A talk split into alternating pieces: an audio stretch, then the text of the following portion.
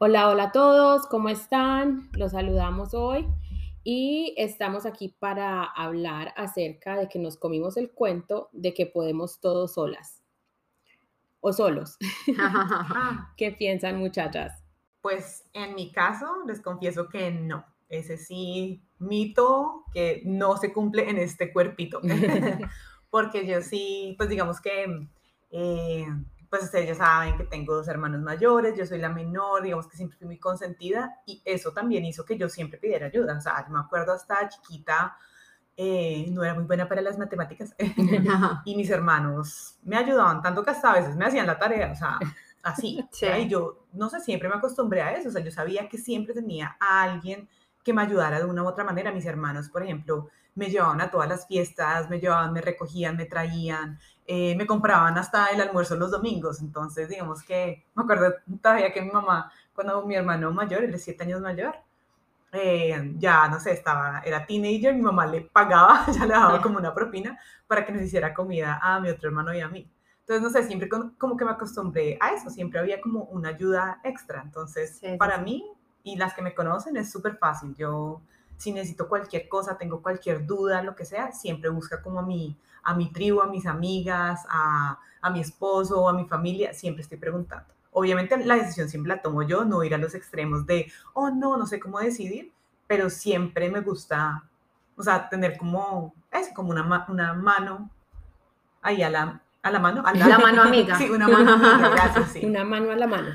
Bueno, en mi caso, eh, sí, yo pienso que no lo puedo todo sola y, pero no, o sea, no es algo que siempre haya sido así. sí, sí he pasado por etapas donde, no sé, de pronto el orgullo o también lo que uno creció viendo, pues yo crecí con una mamá que era muy, es muy berraca y muy todera, entonces para mí eso es como, era como lo normal. Pero llega un punto donde puede ser, no quiero decir tóxico porque pues esa es la palabra de moda, pero sí puede, puede no beneficiarte en la manera en que te estás echando toda la carga encima y, no es, simplemente no es saludable. Entonces, con la experiencia y con los años he venido aprendiendo que no hay nada de malo en pedir ayuda, que no hay nada de malo en apoyarse en tu familia o en tus amigos. Si necesitas un favor, está bien no saber cómo hacer algo, ¿me entiendes? Ese tipo de cosas. Por eso yo lo digo, menciona la palabra orgullo, porque muchas veces es el orgullo el que nos dice, no, pero es que si yo voy y pido un favor o le pido ayuda a una persona, entonces estoy como diciendo que yo no soy capaz. Exacto. Entonces no se trata de eso, se trata de que eh, hay personas que son de pronto más capacitadas o más talentosas en ciertas áreas que en las que yo ¿me entiendes? Y de la misma manera yo puedo ayudar a otra persona con lo que, con lo que yo puedo hacer. Exacto. Es que definitivamente que todos tenemos fortalezas y todos tenemos áreas en las que debemos de pronto de mejorar, pero si nos enfocamos simplemente en lo que tenemos que mejorar, entonces se puede volver una carga. Hablamos la otra vez de, de tratar esas áreas desde un punto de vista de amor, pero también se nos olvida muchas veces de que a pesar de que ahí esa, están esas áreas, todos tenemos fortalezas, todos tenemos cosas, cualidades muy lindas que también son como talentos naturales. Entonces, si digamos Nati no era muy buena en la matemática, de pronto en el arte sí. Sí. y, y, o sea, es de la manera que también trabajan nuestros cerebros. no, no, sé si tenga que de pronto ver también, ahora que lo mencionaste, me pregunto qué, digamos, relación tendrá el ser un hijo único a de pronto sentirse que necesita ser más independiente o, o no. O sea, estás buscando esa, esa conexión de pronto o esa ayuda de tus padres porque fuiste el único y era el centro de pronto de atención o de pronto eras el único niño, entonces estabas rodeado de adultos y tenías que pensar como, tratar de pensar como adulto y volverte más independiente más temprano. No sé, díganos ustedes. Sí, y yo creo también que ese pensamiento de creer que uno puede hacerlo todo solo o sola viene mucho de como de las expectativas que uno se pone en uno mismo. Sí. Estaba pensando aquí, o sea, random, pero eh, hacía meses mi esposo me decía, hey, ¿por qué no traemos a alguien que limpie el apartamento, traerá, y así descansas cuando, porque pues todo el tiempo me la paso trabajando, llego a la casa, cocino, sí. y yo no, no, yo, yo lo hago el día en mi día libre, no, no, yo lo hago meses, meses él diciéndome, entregamos a alguien, entregamos a alguien, tarara, tarara, hasta que por fin lo hice y no sé, o sea, no sé qué tomó para que yo dijera, ok, hágale, listo, tratémoslo. Y ya, o sea, ya llevo unas semanitas de que viene una persona a limpiar y yo soy como que, ay, lo máximo, que no me tengo que preocupar el mi día libre de limpiar el apartamento, y de, sino que puedo descansar y hacer otras cosas que también me interesan. Entonces, pero es esa batalla con el que si no lo hago yo, entonces, no sé, no estoy siendo buena esposa, no estoy siendo buena mamá, no estoy, no. igual todavía. las expectativas de Exacto, exacto. Entonces, pararnos de pedir ayuda porque, no sé, porque tengo expectativas, mis propias, entre comillas, expectativas que llenar. Entonces, eh, hay mucho detrás de, de, eso, de no pedir ayuda. Sí, yo siento que, bueno, obviamente en mi ignorancia, creo que sí tiene que ver mucho que ver con ese orgullo, ¿no? esa, esa, falta como de, sí, humildad o de, de, pena decir en serio, ven, ayúdame, es porque no, no, no, o sea, ¿qué van a pensar de mí? Es muy ese orgullo, yo puedo solo. Me acordé, no sé, también es como un pensamiento muy random, pero estaba viendo un programa hace poquito y uno de los personajes eh, decía, ah, yo no sé cómo hacer esto, pero ni crean que voy a decir que no sé cómo hacerlo, yo siempre digo que sé, porque al final, pues, que no se me note, ¿entiendes? Y entonces era muy chistoso porque, claro, era un personaje muy creído y todo, y como que se las tiraba mucho, entonces, obviamente es, eh, no sé, como que me, me, acordó muchísimo de eso y yo decía, mmm, sí, es que es, es muy atado al orgullo esa parte de no querer soltar. Y que si de verdad quisieras aprender a hacerlo, te podrías apoyar en esa persona para aprender a hacerlo. Total. Entonces, son, son cosas que, como te digo, uno con el caminar y el día a día se va, va aprendiendo. No hay otra manera más que experimentando. Y hay personas que, lo triste es que hay personas que duran toda la vida en ese, en ese tema. Sí. Y son personas que terminan solas o...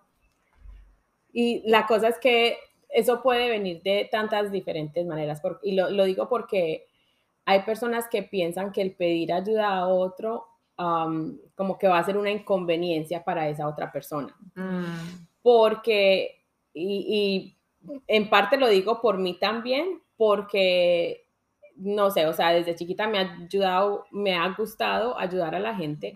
Entonces, simplemente como que lo veo como que yo lo tengo que hacer. No, y no porque nadie me diga que lo tengo que hacer, sino que como que yo me voy poniendo cosas encima y encima hasta que ya después a veces es el cuerpo el que me está diciendo, no, señorita, usted no puede con tanto. Sí.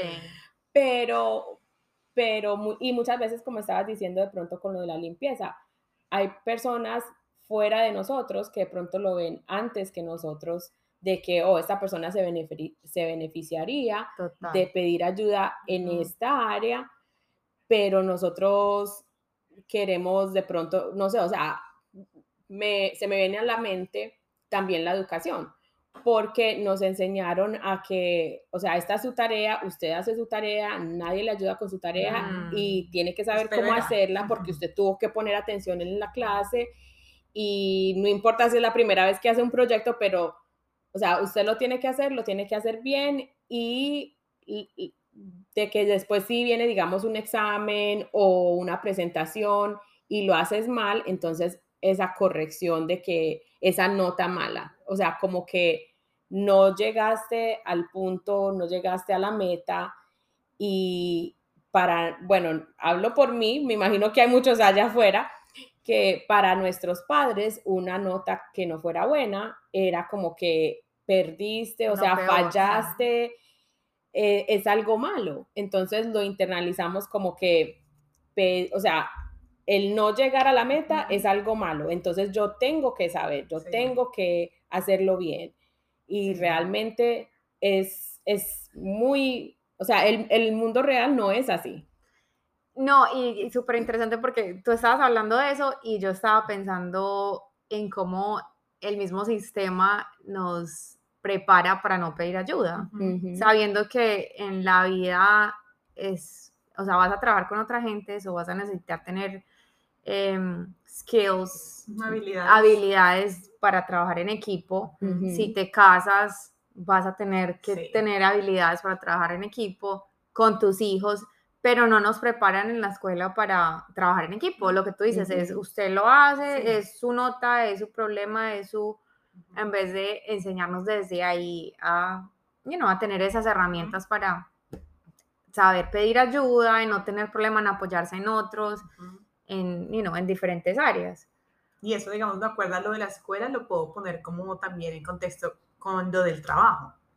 Ya, porque, por ejemplo, mm, yo que, digamos, estoy acostumbrada a pedir ayuda y todo, en el trabajo me cuesta más porque estamos esperando que yo también tengo mis funciones y hay cosas que digo, no, you have to figure it out, ¿no? No tienes que ver cómo lo haces y tengo que investigar primero. Claro, intento hacerlo pues de mi manera, pero a veces es como, ¿será que preguntó esto? ¿Será que no? Porque claro, también tienes como esa cosita de cuando estábamos en el colegio, como no, pero es que si pregunto van a decir que soy una bruta, o que no investigué bien, o que soy perezosa, ¿no? Entonces vienen ese, lo que decías, ese juez interno a decirte todas cosas que no son verdad. Y la, lo, lo más charro es que la mayoría de veces que uno está en situaciones así, cuando te decides a preguntar, era algo que como que la otra persona como que, ok, en un minuto te lo explicó y ya. O sea, te demoras más pensando en pedir ayuda que en esa persona en ayudarte o hacer lo que, te, lo que debo hacer para ayudarte. O hay otras personas a veces que también tienen la misma duda, pero nadie pregunta por eso, porque de pronto muchas veces también en el colegio los mismos amiguitos nos ridiculizaron, de que hay la que preguntó, de pronto como lo preguntó, como dicen por ahí que no hay preguntas tontas, pero si no hay preguntas tontas, entonces a veces porque la gente hace ciertas caras o se ríe de alguna pregunta que de pronto el resto de la clase la entendió, pero si el niño no la entiende, entonces ahora no le van a quedar ganas de volver a preguntar y a pedir esa ayuda. y yo digamos que trabajo con mamás muchas veces cuando necesitan la ayuda, o sea, es un proceso de llegar a el saber y entender de que sí se necesita ayuda, pero no solamente de pedirla, sino también recibirla, porque hay veces que las ayudas están o el apoyo está, se te está ofreciendo, pero es difícil decir, o sea, como darte ese permiso de recibir algo, de saber de que eres digna, de que, de que está bien, de que otro te quiere ayudar, porque estamos tan acostumbrados a veces de ayudar a los demás, que es como que se siente más familiar el dar que recibir. Mm. Y yo les pregunto a ustedes, ¿cómo se siente eso como mamás? Porque yo no soy mamá, pero de muchas amigas que son mamás, han tenido bebés, digamos, recientemente, también les cuesta delegar. O sea, visto que, que batallan mucho con esa parte de amo a mi hijo, es mi responsabilidad, pero no se lo puedo dar a mi esposo, o mi mamá no lo hace bien, o no puedo traer una nani. Entonces, ¿cómo han hecho ustedes, digamos, con esa, esa parte de lo pueden todos solas siendo mamás? O... A mí me gustó mucho una vez que fui a una conferencia, una, era una conferencia de negocios, pero hablaron de que cada uno de nosotros, así como las, las organizaciones, podemos elegir como un comité de directores y entender de que no todas las personas van a llenar todas nuestras necesidades, pero digamos, algunos tenemos esa amiga donde vamos por un consejo otros sabemos que hay una amiga con la que se sale, pero nos, nunca te da consejos, pero esa es la, esa es la de la fiesta. o que si estás triste, puedes llamar a tu mamá. y realmente como para mí es identificar qué tipo de ayuda o qué tipo de apoyo puede dar esa persona, digamos, a mis hijos o a mí en relación con mis hijos. O sea, están de pronto ofreciendo cuidado o están siendo, digamos, yo tengo ciertas personas, como, como soy mamá soltera, aunque el papá está involucrado en la vida de ellos, hay diferentes cosas que ellos van a ver, digamos, de mi papá, de mi hermano, como rol de hombre en las, vidas, en las vidas de ellos y amigos que de pronto les encantan los deportes y pues si por mí fuera, yo realmente no necesitaría saber nada de deportes. Lo que sé de deportes es porque a mis hijos les gusta, entonces pues hago el esfuerzo de tratar de aprender un poquito. Pero para una persona que le gusta, entonces trato de que puedan tener esas personas en su vida donde pasen tiempo con esas personas y que puedan tener esas conversaciones que pueden hablar por horas y horas de deportes. Ah, bueno, en mi caso yo pienso que la maternidad, o sea, si usted vivió toda su vida haciéndolo toda sola y pensando que podía hacerlo todo sola, la maternidad es la razón para que, si no al principio, eventualmente te des cuenta de que sí necesitas esa ayuda, no solamente por el bien tuyo y de, y de tus hijos, sino de todas las personas que te rodean, porque cuando uno empieza a tomar toda la carga, se vuelve controlador, no, o sea, no es, no es saludable por donde lo mires, ni para el bebé, el bebé empieza como a, a absorber todas esas vibras, entonces definitivamente la maternidad es, necesitas, sí se necesita una comunidad definitivamente para crear un niño o los niños que usted sea que tenga, porque es necesario, o sea, el, ayuda, el apoyo para todo, por ejemplo, cuando están bebés, es necesitan estar, ser atendidos, o sea, no se pueden valer, sí, por sí solos, entonces, ¿quién va a limpiar la casa? ¿Quién va a cocinar? ¿Quién va? Entonces, apoyarse en otras personas es definitivamente, y a, y a lo largo de, de, la vida de los niños, mientras van creciendo, en cada etapa necesitas algún tipo de apoyo. Claro, cuando se enferman, ay no, ¿quién los puede ir a recoger? no puedo yo. Pues, total. Por ejemplo, en el caso de nosotros, pues mi esposo y yo ambos trabajamos, entonces hay veces que mi esposo, gracias a Dios, tiene un trabajo flexible, entonces cuando hemos estado en situaciones así, la mayoría de veces él puede eh, ir a recogerlo, lo que sea, pero muchas veces es, mamá, mami, hay que ir a recoger al niño, está enfermo, traerá, pum, de una. Entonces, son situaciones en que ni siquiera uno la piensa porque no tiene otra opción. Es como que tengo que pedir ayuda. Entonces, la maternidad definitivamente si no has tenido tu momento de breakthrough, es la maternidad, lo, lo vas a lograr.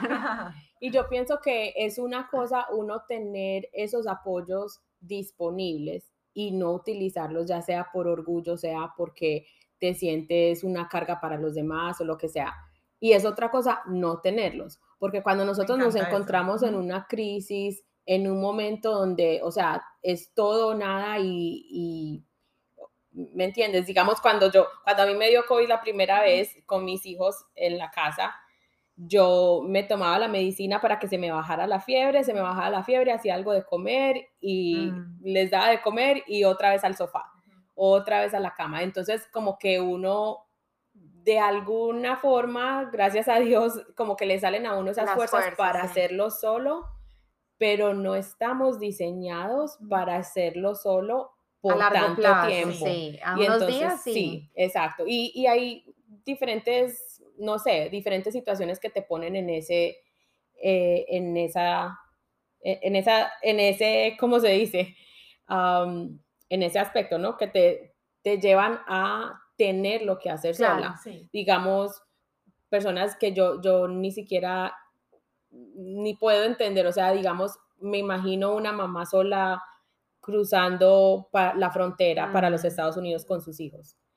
Ella tuvo que estar ahí, tuvo que hacer todo y tuvo que hacer todo en ese momento para sus hijos y coger fuerzas de donde de pronto ni sabía que las tenía, pero eso no puede durar toda una vida. Claro, no, y como te decía ahorita, que hay personas que duran muchos años de su vida, o sea, caminando este camino, por así decirlo, pero eventualmente te afecta de alguna manera. Sí. O sea, eh, es, es como que sí, se puede, pero no es lo ideal. No estamos, vuelvo a repetir, no estamos diseñados para, para eso. Estamos diseñados para vivir en una comunidad y valernos de la comunidad, ¿no?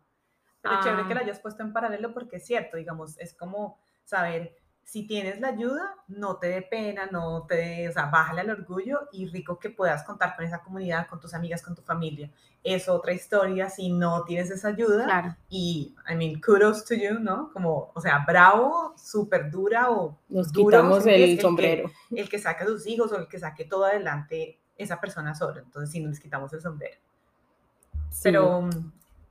Igualmente, digamos, en el área del trabajo, cuando, como tú estabas diciendo ahora, el preguntar, el poder delegar, el poder tener esas habilidades con las personas a nuestro alrededor, porque puede que tengas muchas personas que de pronto puedan hacer las cosas, pero de pronto o por necesidad de controlar o porque sabes que ya yo sé hacer esto, va a ser más eficiente. A mí a veces me pasa con los niños que yo digo, ay, es que si les digo que limpien tal cosa, primero, no, de pronto no lo van a hacer como yo lo haría, no lo van a hacer tan detalladamente y entonces ya después de que tengo que decirles que lo hagan, encima tengo que volverlo a hacer yo, entonces, pero a la vez, entonces no va a ser saludable para ellos si yo simplemente hago todo, me cargo con todo y no les estoy enseñando ninguna habilidades a ellos. Claro.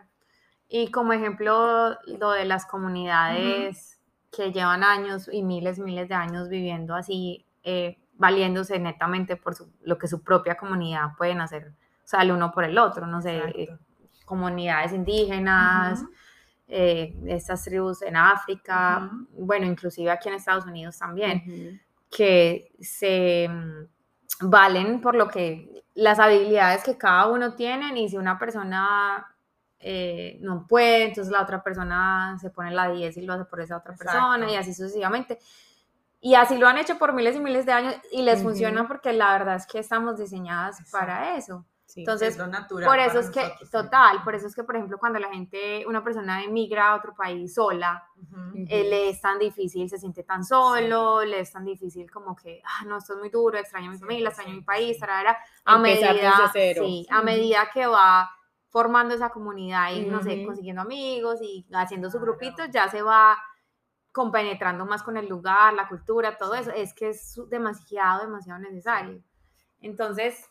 Y ahora yo pienso que el balance de que de necesitar, o sea, usar nuestros apoyos, usar esa comunidad que tenemos alrededor, pero tampoco irnos a, el extremo de que todo lo tienen que hacer por mí o de que mi salud emocional depende de otra persona o de que a la codependencia. Sí porque ya entonces es, es, algo totalmente diferente pero es el, otro extremo de no pedir bueno de, de, utilizar o, o, sobreutilizar esos recursos y, y realmente valernos por otros es que sí, es el balance de, ok, yo puedo hacer, yo me puedo valer por mí misma, pero si en algún momento necesito ayuda, no todos los días o no sé, mañana pasa algo y se me pinchó la llanta y yo no sé cómo cambiarla, entonces no voy a llamar a mi, ¿me entiendes?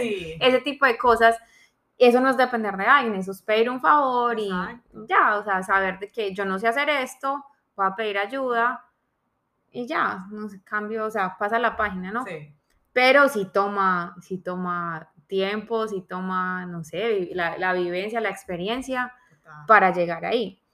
a mí me gusta un pensamiento que está en la Biblia que dicen mejor son dos que uno porque tienen mejor paga de su trabajo, porque si cayeren el uno levantará a su compañero, pero hay del solo que cuando cayere no habrá segundo que lo levante. Mm. Y no necesariamente quiere decir que tiene que ser pareja o que tienen, a, veces eh, son amigos, a veces son hijos, a veces son padres, pero realmente podernos apoyar los unos en los otros porque todos vamos a tener altibajos. Entonces, ¿a dónde podemos acudir? Total. Y volviendo a lo de, em, pues que estamos diseñados a, vivir, en comunidad, encontré algo súper chévere también en, en, internet que decía que em, la importancia de la comunidad es que son una fuente importante de conexión social y de sentido de pertenencia. Y eso es algo que nosotros necesitamos demasiado. Y estamos perdiendo, porque ahorita nos sentimos muy conectados con las redes sociales, pero realmente conexión, conexión como comunidad y así tribu, digámoslo, no, claro. es lo mismo. Y conexión real, que no es lo mismo yo decir algo en una red social de tener una conversación con alguien cara a cara. Sí, y, y con eso también encontré em, siete beneficios de vivir en comunidad que se los voy a contar así rapidito. Bueno, apoyo y seguridad es el primero, súper importante porque eso es, o sea, como que saber que cuentas con alguien, nada más el saber, así no estés usando, eh, eh, pidiéndole ayuda en ese momento a esa persona, pero saber que, hey, si me pasa algo o si tengo un problema, puedo llamar a esta persona. Sí. Y son de ah, esas necesidades básicas. Exacto.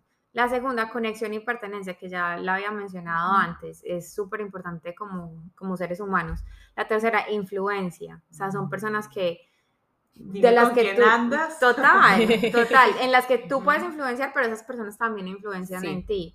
Eh, la cuarta es compartir, es súper importante como seres humanos compartir todo el tiempo de lo que yo tengo, de lo que tú tienes y eso, eso genera agradecimiento, genera un, montón de cosas que en una, total, en una comunidad y en una persona es súper importante. Eh, la quinta, aprender.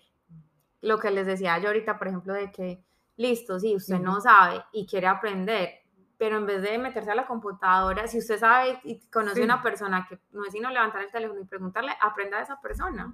Ahí hace todas las anteriores, influencia, comparte, conexión, mejor dicho, todo. O sea, te va a satisfacer mucho más también. Total. Y ahorita que dijiste lo de aprender, ¿sabes? Que me acuerdo también como de tener, ser open-minded.